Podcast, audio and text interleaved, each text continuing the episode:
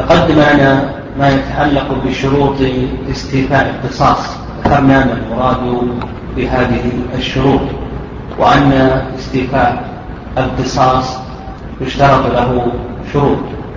الشرط الأول أن يكون مستحقه مكلفا والشرط الثاني اتفاق الأولياء المستحقين له على استيفائه والشرط الثالث أن يؤمن الحيث أثناء الاستيفاء إلى آخر ما تكلمنا عليه. وأيضا هل يتعين الاستيفاء بالسيف أو أنه يستوفى القصاص بمثل ما قتل القاتل؟ ذكرنا أن العلماء رحمه الله في ذلك رأيان. الرأي الأول وهو المشهور من المذهب أنه يتعين الاستيفاء بالسيف وهو قول الحنفية. والرأي الثاني أنه لا يتعين بل يستوفى. القصاص بمثل ما قتل الجاني إلا أن يكون محرما فإنه يستوفى بالسيف ثم بعد ذلك تكلمنا عن القصاص فيما دون النفس. وأن المؤلف رحمه الله ذكر ضابطا قال من أقيد بالنفس أقيد بما دون النفس. فالمسلم يقاد بالمسلم في النفس فكذلك أيضا يقاد به فيما دون النفس. ومن لا فلا؟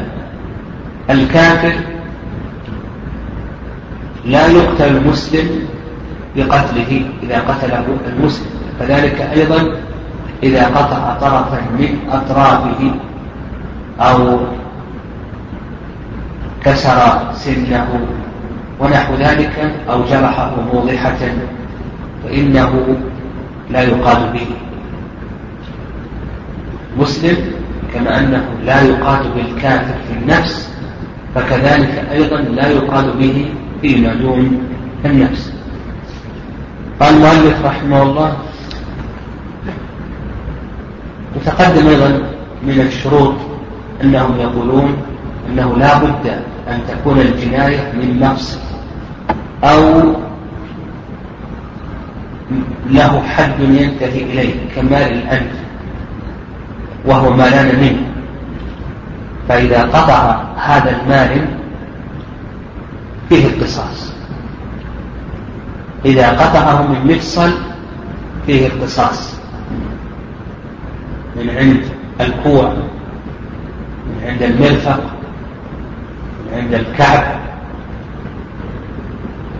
من عند الركبة. المهم من مفصل فيه القصاص إذا قطعه من غير مفصل كأن يقطعه من نصف الذراع أو من نصف العرض أو من نصف الساق أو نصف الفخذ ونحو ذلك فيقولون بأنه لا قصاص وذكرنا أن الصواب في هذه المسألة أنه متى أمكن القصاص سواء كان ذلك في الأطراف أو في الجروح. أو في المنافع أو في الكسور وجب ذلك. لقول الله عز وجل كتب عليكم القصاص. وقول النبي صلى الله عليه وسلم كتاب الله القصاص. وخصوصا في وقتنا الحاضر. يعني بسبب ترقي الطب إلى آخره ممكن الآن أن يقتص بسبب تقدم الطب والصناعات وهذه الآلات التي وجدت. ممكن أن يقطع من الذراع منتصفه أو نحو ذلك كما جنى الجاهل. قال الثاني المماثلة في الاسم والموضع فلا تؤخذ يمين بيسار ولا يسار بيمين ولا قنصر ببنصر ولا أصلي بزائد ولا عكسه ولو تراضيا لم يجز. نعم يقول المؤلف رحمه الله الشرط الثاني من شروط القصاص فيما دون النفس المماثلة في الاسم والموضع. فلا تؤخذ يمين بيسار ولا يسار بيمين ولو تراضي على ذلك كما أنها لا تؤخذ يد برجل ولا رجل بيد. فلو أنه قطع يده اليسار فإنها تؤخذ اليسار. لو اتفق على أن اليمين هي تقطع فإن هذا لا يجوز. كما أنه لو قطع رجله واتفق على أن تقطع يده فإن هذا لا يجوز. لقول الله عز وجل كتب عليكم القصاص قول وسلم كتاب الله القصاص وقوله القصاص بمعنى لأن كلمة القصاص هذه تشهر بالمساواة والمماثلة. وإذا اختلف الموضع أو اختلف الاسم فإنه لا, لا مساواة ولا مماثلة. فقال لك المؤلف رحمه الله لا بد من المماثلة في الاسم والموضع. ولا أصلي لزائد ولا عكسه يعني لو كان هناك إصبع زائد فجاء الجاني وقطع الإصبع الزائد. هذا رجل له ستة أصابع. فجاء الجاني وقطع الزائد. فإن نقطع من الزائد الجاني فإن نقطع من الجاني الزائد. ما نقطع؟ الأصل. فإذا لم يكن هناك إصبع زائد فإننا نأخذ الأصل. فالأصل لا يؤخذ بالزائد والزائد لا يؤخذ بالأصل كما تقدم الدليل على ذلك. قال ولو تراضيا لم يجز. حتى لو تراضيا إن الرضا ما دام أنه يخالف الشر فإنه لا عبرة به. الثالث الشرط الثالث استواؤهما في الصحة والكمال فلا تؤخذ صحيحة بشلة. ولا كاملة الأصابع بناقصة. يقول لك المؤلف رحمه الله الشرط الثالث من شروط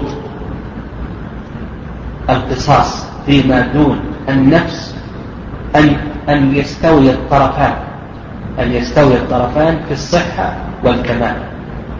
وعلى هذا قال لك فلا فالتفريق لا تؤخذ صحيحة بشلة. لو أن جانيا جنى على شخص على يده الشلة وقطعها. يده اليسرى شلة فجاء وقطعها. ننظر إلى يد الجاني فإن كانت شلة نأخذها وإن كانت صحيحة فإننا لا نأخذها. لا تؤخذ الصحيحة بالشلة. وهذا ما عليه جماهير أهل العلم رحمهم الله تعالى. وخالف في ذلك داود الظاهري. نعم داود الظاهري. قال تؤخذ الشلة تؤخذ الصحيحة بالشلة. لكن الجمهور يقولون بأنها لا تؤخذ لما ذكرنا من الدليل كتاب الله القصاص. والقصاص يشعر به شيء. كلمة القصاص تشعر بالمساواة والمماثلة لا مساواة ولا مماثلة وأيضا أن الشلة بمنزلة الميت يعني بمنزلة الميت فهي فلا نقطع الحي بالميت. يعني لا نقطع الحي بالميت. فلا تؤخذ صحيحة بشلة ولا كاملة الأصابع بناقصة هذا جان هذا جان جنى على شخص. يده كاملة. فقطع يد شخص اليسرى وهي ناقصة الأصابع فيها أربعة أصابع فقط. فهل نأخذ يده الكاملة الأصابع أو نقول بأننا لا نأخذها؟ ها؟ يقول لك المؤلف رحمه الله لا تؤخذ. لا تؤخذ الكاملة من ناقصة وهذا ما عليه جماهير العلماء رحمهم الله تعالى. و نعم هذا ودليلهم دليلهم على ذلك كما تقدم قول الله عز وجل كتاب الله القصاص إلى آخره. ورأي داود الظاهري أن الكاملة تؤخذ بالناقصة. فإذا قطع هذه اليد الناقصة فإننا نأخذ يده الكاملة. يعني نأخذ يده الكاملة. هذا رأي داود الظاهر. وهذه المسألة محل اجتهاد. يعني يمكن أن يقال بأن الصواب ما ذهب إليه جماهير العلم ويمكن أن يقال أيضا أن الصواب ما ذهب إليه داود الظاهر. لأن كون هذا اعتدى حتى لو فيها شيء من النقص فيها شيء من النقص كما أنه يقتل العاقل بالمجنون. لو أن عاقلا قتل مجنونا قتل به بالإجماع. ويقتل الكبير بالصغير ويقتل العالم بالجاهل. فكذلك أيضا هنا فنقول هذه المسألة محل اجتهاد. إن رأى القاضي أنه تقطع الكاملة بالناقصة ردعا التعدي على المعصومين وزجرا لهم. وإن رأى أيضا أنها تقطع ويلزم المجري عليه بدفع الأرش يعني مثلا اليد كما سيأتينا في الديات اليد كم فيها؟ نصف الديات. اليد فيها نصف الديات. والإصبع فيها عشر من الإبل. اليد فيها خمسون من الإبل والإصبع فيها عشر من الإبل. هذه ناقصة. إحدى الأصابع. فقطعنا الكاملة بدلا عن الناقصة والناقصة نقصت إصبعا وقطعنا الكاملة. ها؟ كم دية الكاملة؟ خمسون. ودية الناقصة أربعون. فيدفع للجاني نقطع يده ونلزم المجني عليه إما أن يأخذ الدية. أو يأخذ القصاص له القصاص مع مع دفع الأرش. يعني مع دفع الأرش. إذا قيل بهذا فهذا له قوة. هذا له قوة. و نعم. قال المؤلف رحمه الله تعالى ولا عين صحيحة بقائمة. العين الصحيحة هي التي لا يبصر بها يعني ذهب ضوءها مع وجودها. عين قائمة. يعني لا تزال موجودة لكن لا يبصر بها صاحبها. ذهب ضوءها فيقول المؤلف رحمه الله عين صحيحة بقائمة. هذا رجل عينه اليسرى صحيحة. فقع فقع عين رجل اليسرى القائمة. التي لا يبصر بها. فهل نفقع عينه؟ ها؟ يعني هل نأخذ الكاملة بدلا من الناقصة هل نأخذ هذه العين الصحيحة بدلا عن العين القائمة التي لا يبصر بها؟ قال بك المؤلف له. وهذا كما تقدم هو قول جماهير العلم وتقدم خلاف داود الظاهر. يعني قال ويؤخذ عكسه ولا أرش. عكس ذلك يؤخذ. فلو أن رجلا يده شلة وقطع يد رجل صحيحة فنقول لهذا المجني عليه بقي إما أن تأخذ الدية وإلا نقطع يده الشلة. فإذا قال قال أنا أريد القصاص. قل خذ القصاص تقطع يده الشلة قال أريد الأرش لأن اليد الشلة ليست كالصحيحة. قال أريد أنه يقتص منه والأرش. يقول لك المؤلف رحمه الله ليس له أرش وإنما له إما القصاص أو ماذا؟ أو الدين مثله أيضا لو أن رجلا يده ناقصة قطع يد رجل كاملة. قطع يد رجل كاملة. فقال المجني الذي قطعت يده الكاملة قال أنا أريد القصاص. قلنا نقطع يده الناقصة. طيب قال أريد الأرش. لأن اليد فيها أربعة أصابع. الأرش كم؟ ها؟ عشرة من اليد كما تقدم. قال تقطع يده وأعطوني عشرة. لك المؤلف رحمه الله لا أرش إما أن تأخذ الدية كاملة وهي خمسون من الإبل وإلا القصاص ولا أرش لك. وهذه أيضا يظهر الله أعلم محل اجتهاد. فإذا رأى القاضي أيضا أن ينزل بالأرش فهذه محل اجتهاد. قال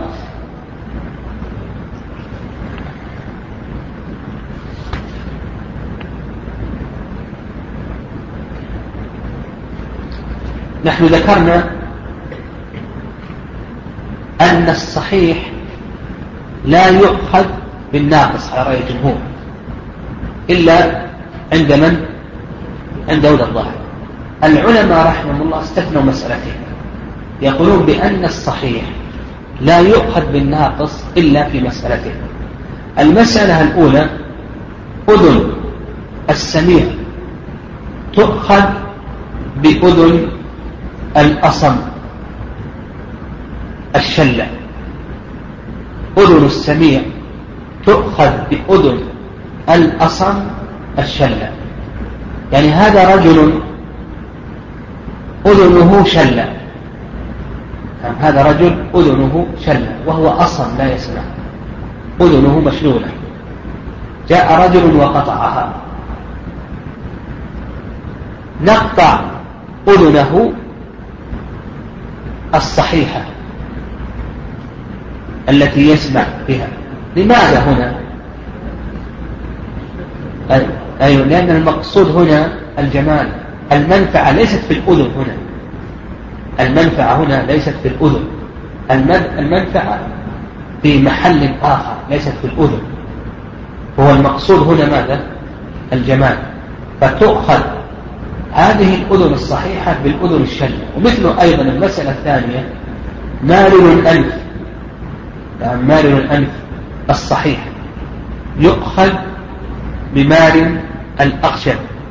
يعني مارل الأنف الصحيح الذي يشم يؤخذ بمارل الأنف الأخشم الذي لا يشم. هذا رجل لا يشم. وجاء شخص وقطع أنفه. واضح؟ قطع أنفه. فنقطع أنف الصحيح الذي يشفي لأن المنفعة في محل آخر غير الأنف. الأنف هذا لأي شيء؟ لمنفعة الجمال فقط. قال المؤلف رحمه الله فصل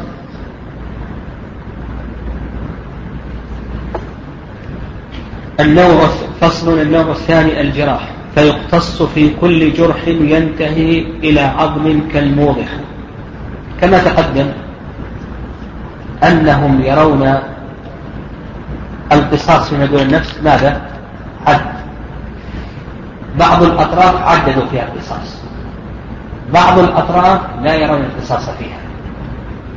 يقتص في هذا الطرف والطرف وبقية الأطراف لا يقتص فيها. أيضا الجروح لا يختص في كل جروح يعدون. المسلك عندهم مسلك ماذا؟ مسلك العد ما هي الجروح اللي يختص فيها؟ قال لك الموضحة. والموضحة هي الجرح في الوجه والرأس والرأس خاصة. وهي التي توضح العظم تبرزه. يعني أن يجرحه إلى أن يظهر العظم. هذه يختص فيها. ثانيا مما يختص فيه قال وجرح. العضد والساق نعم. والفخذ والقدم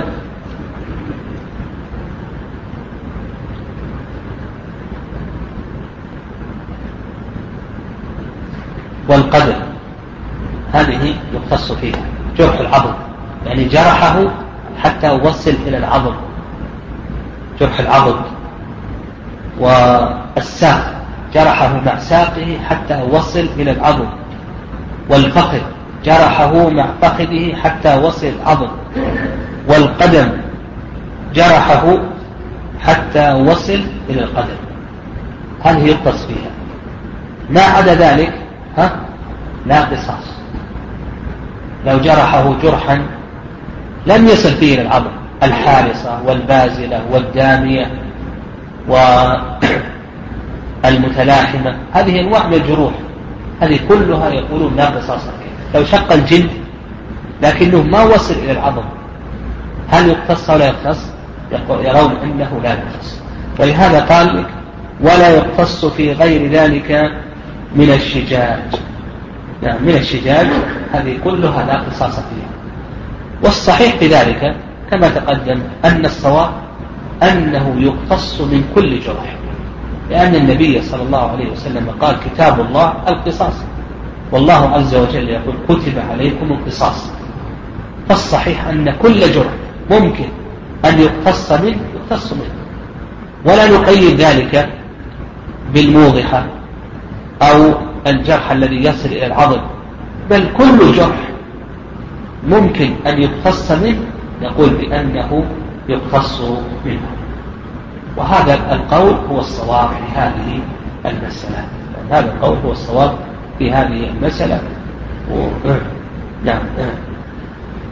وعلى هذا يعني أنواع الجروح يعني ما يذكره العلماء من الحارصة والبازلة والمتلاحمة والدامية وغير ذلك أنواع جروح كثيرة. يقول الصواب في ذلك أنه يختص خصوصا في وقتنا الحاضر الذي تقدم فيه الطب. وتطورت الآلات ممكن. صار من القصاص دون أن يكون هناك حي قال والجروح. قال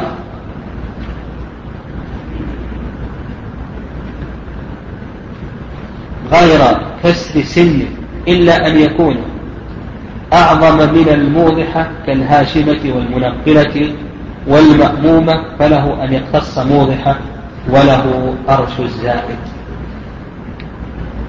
يعني كل كل الجروح ما فيها قصاص إلا التي ذكرنا. الموضحة تصل العظم. الموضحة وجرح الساق الذي يغسل العظم جرح العضد والقدم إلى آخره. هذه الأشياء في وسط العظم مقتص ما عداها ما في قصاص. طيب قال لك الهاشمة. الهاشمة هذه ليس فيها قصاص. ما هي الهاشمة؟ الهاشمة تصل إلى العظم الموضحة تصل إلى العظم لكن الهاشمة تصل إلى العظم وتهشم العظم. يقول هذه ما فيها قصاص. تصل إلى العظم وتهشم العظم. قال لك ما فيها قصاص. لكن للمجني عليه أن يقتص موضحة ويأخذ أرش الزائد. الموضحة كم فيها من الإبل؟ خمس. والهاشمة فيها خمسة. الهاشمة فيها عشر أو خمسة عشرة. هذا عهد قديم. فيها عشر خمسة عشر. ها؟ كيف؟ هي المنكرة زين صح. الهاشم الهاشمة فيها عشر من الإبل فإذا اختار القصاص نقول لك أرش الزائد الهاشمة كم فيها؟ فيها عشر من الإبل. فأنت تقتص موضحة وتأخذ كم؟ خمس. لأن الموضحة فيها خمس من الإبل. كذلك أيضا المنقلة. الموضحة توضح العظم والهاشمة تهشم العظم والمنقلة تنقل العظام. المنقلة فيها خمس عشرة من الإبل. فيها خمسة عشر بعيرا. فنقول لك أن تقتص موضحة ولك أرش الزائد. كم أرش الزائد؟ عشر. والمأمومة المأمومة تصل تصل إلى خريطة المخ. يعني الجرح يخرط جلدة الرأس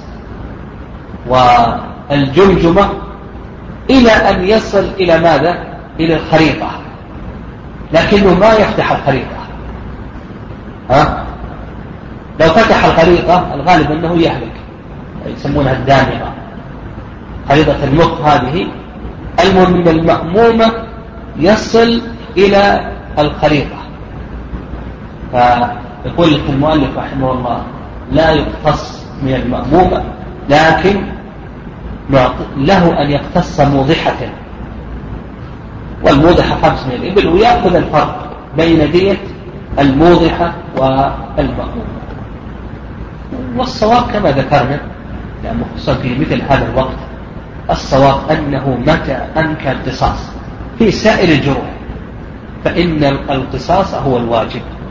إلا إذا كان ذلك سيؤدي إلى الهلاك والتلف يتعدى آه القصاص الاستيفاء تعدى استيفاء القصاص فإلى آخره.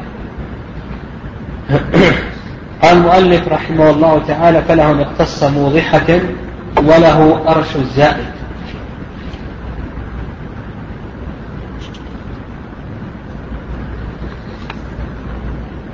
وإن قطع جماعة طرفا أو جرحوا جرحا يوجب القود فعليهم القود نعم بالنسبة للكسور نعم بالنسبة للكسور. ليس هناك قصاص في الكسور إلا ماذا؟ كسر السن كما ذكرنا غير كسر السن. لو كسر ذراعه كسر ساقه كسر إصبعه إلى آخره يقولون لا قصاص. إلا في كسر السن فقط كما جاء في الحديث عن النبي صلى الله عليه وسلم أنه قال كتاب الله القصاص في عندما كسرت الربيع رضي الله تعالى عنها ثنية إحدى آه، الصحابيات من الأنصار. فقال النبي صلى الله عليه وسلم كتاب الله القصاص. يستثنى السن والصواب في ذلك الصواب في ذلك أن سائر الكسور يقتص منها بقول النبي صلى الله عليه وسلم كتاب الله القصاص. والله عز وجل يقول كتب عليكم القصاص. فالخلاصة في القصاص فيما دون النفس نفهم أنهم يضيقون ذلك. في الأطراف ماذا؟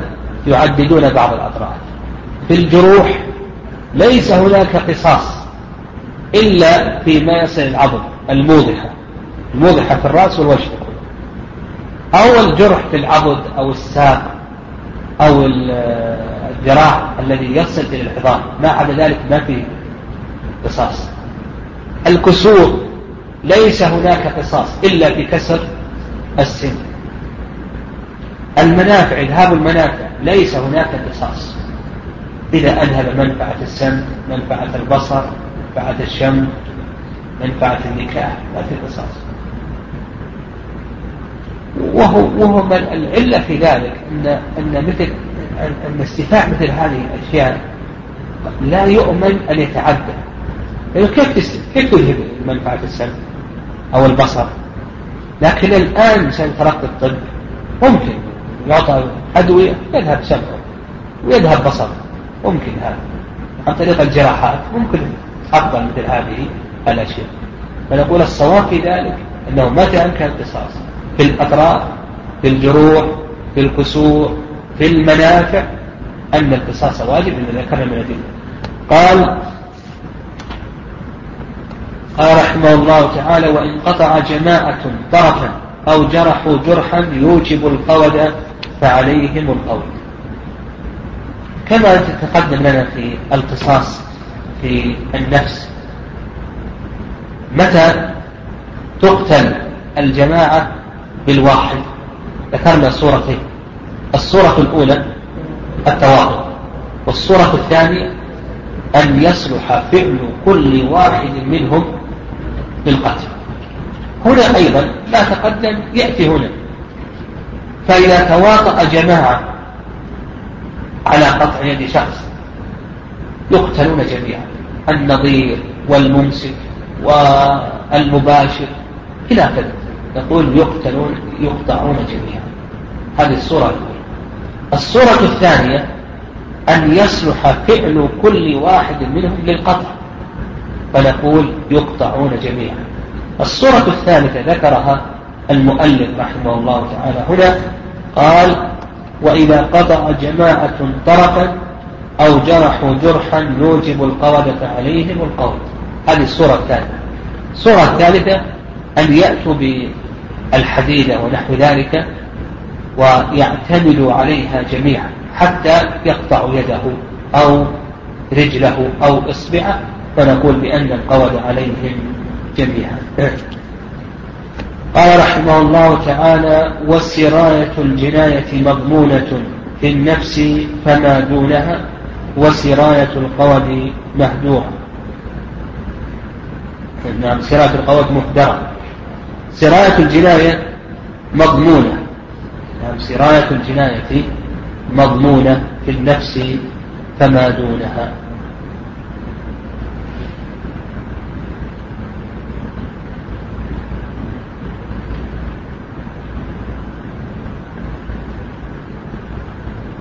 فإذا جنى على شخص على إصبعه ثم بعد ذلك سرت الجناية امتد المرض وتزايد حتى أتى على النفس كلها. ها؟ هو الآن قطع إصبعه فقط. ثم بعد ذلك سرت الجناية. حتى أتت على الكف. وش يضمن الجاني؟ هل يضمن الإصبع أو يضمن الكف فقط؟ ها؟ يقول يضمن الجميع الإصبع والكف. الكف جميعا والإصبع يكون داخل في الكف. طيب. سرت الجناية إلى النفس. نقول بأنه يضمن النفس كلها. سراية الجناية نقول بأنها مضمونة. قال وسراية القود مهدرة. سراية القود مهدرة. قود القصاص فلو أنه قطع إصبع شخص ثم أتينا به وقطعنا إصبعه. لكن بسبب القطع تلفت يده. هل تضمن له اليد؟ أو نقول بأن اليد لا تضمن؟ لا تضمن. بسبب القطع تلفت نفسه نقول بأنه لا ضمان لأنه مأذون لنا في هذا القطع. والقاعدة أن ما ترتب على المأذون غير مضمون. فنقول بأنه لا ضمان. ففرق بين سراية الجناية وسراية القول أن سراية الجناية مضمونة لأنه غير مأذون فيها. بخلاف سراية القول فإنها غير مضمونة لأنه مأذون فيها. قال رحمه الله تعالى ولا يقتص من عضو وجرح قبل برئه لحديث جابر أن رجلا كان حديث جابر أن رجلا جرح رجلا فأراد أن يستقيل. فنهى النبي صلى الله عليه وسلم أن يستقاد من الجارح حتى يبرأ المجروح. نهى النبي صلى الله عليه وسلم أن يستقاد من الجارح حتى يبرأ المجروح. فيقول المؤلف رحمه الله تعالى لا يستقاد من عضو ولا جرح قبل فإذا قطع يده قال أريد أن تقطع يده يقول أصبر حتى يبرأ الجرح لأن رب لأنه ربما أن يسري يعني ربما أن يسري الجرح إلى النفس كلها ربما يسري إلى بقية اليد فاصبر نعم اصبر. وهذا ما ذهب إليه المؤلف رحمه الله تعالى. والرأي الثاني رأي الشافعي أنه يجوز أن يقاد من المجني من الجاني قبل أن يبرأ جرح المجني عليه. هذا رأي الشافعي رحمه الله تعالى. ل يعني رأي الشافعي رحمه الله تعالى لأن الأصل في ذلك الأصل في ذلك. الأصل في القصاص الفورية كما سيأتي الأصل في القصاص الفورية ويظهر والله أعلم أن مثل هذه المسألة يرجع فيها إلى الطب. وهل ممكن أن تسري الجناية؟ لأن حيث الوالد ضعيف. حيث جابر هذا ضعيف. فما دام أنه ضعيف لا يؤخذ به. لكن يرجع إلى الطب. فإذا قال الأطباء أنه لا يمكن أن يسري الجرح مثلا قطع إصبعه حتى الآن يحتاج شهر حتى يبرأ الجرح وقال المجني عليه أريد أن يقطع إصبعه فنقول ينظر إلى الطفل إذا كان يحتمل تحتمل السراية نقول انتظر. يعني ربما يحصل سراية إلى الكف سراية إلى النفس انتظر.